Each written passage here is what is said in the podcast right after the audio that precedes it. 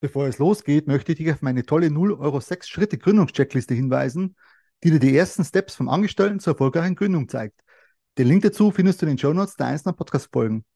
Einfach downloaden und sofort loslegen. Hallo Leute, ja, schön, dass ihr wieder dabei seid bei diesem neuen YouTube-Video, beziehungsweise wenn du den Podcast hörst, bei dieser neuen Podcast-Folge.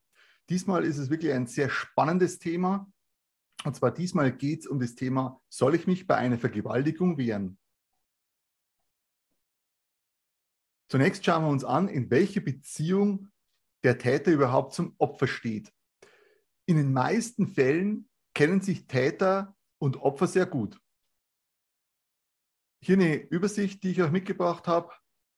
Und zwar gut bekannt ist Täter und Opfer in 35,5 Prozent der Fälle, Ex-Partner, Ex-Partner in 24,5 Prozent, familiäres Umfeld 6,25 Prozent, Täter flüchtig bekannt, immerhin noch fast 14 Prozent und Täter fremd nur, in Anführungsstrichen, 16,5 Prozent.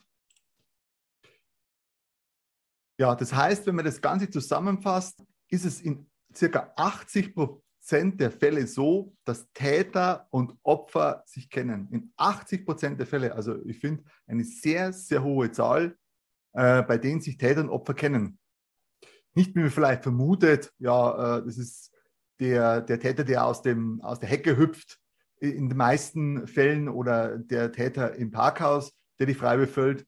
Nee, eben nicht. Die meisten Opfer und Täter kennen sich zu 80 Prozent.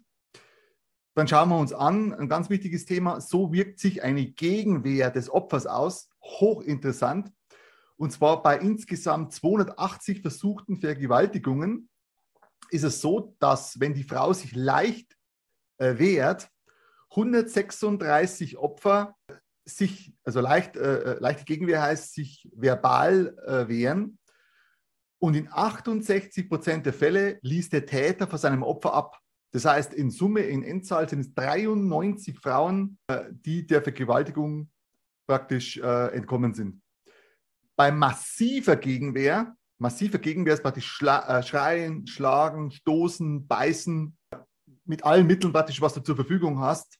70 Opfer, bei 70 Opfern ließ der Täter zu 85 Prozent von seiner Tat ab. Das heißt, 60 von 70 Frauen entgingen einer Vergewaltigung. Und das ist schon äh, eine Wahnsinnszahl. 85 Prozent, eine Wahnsinnszahl.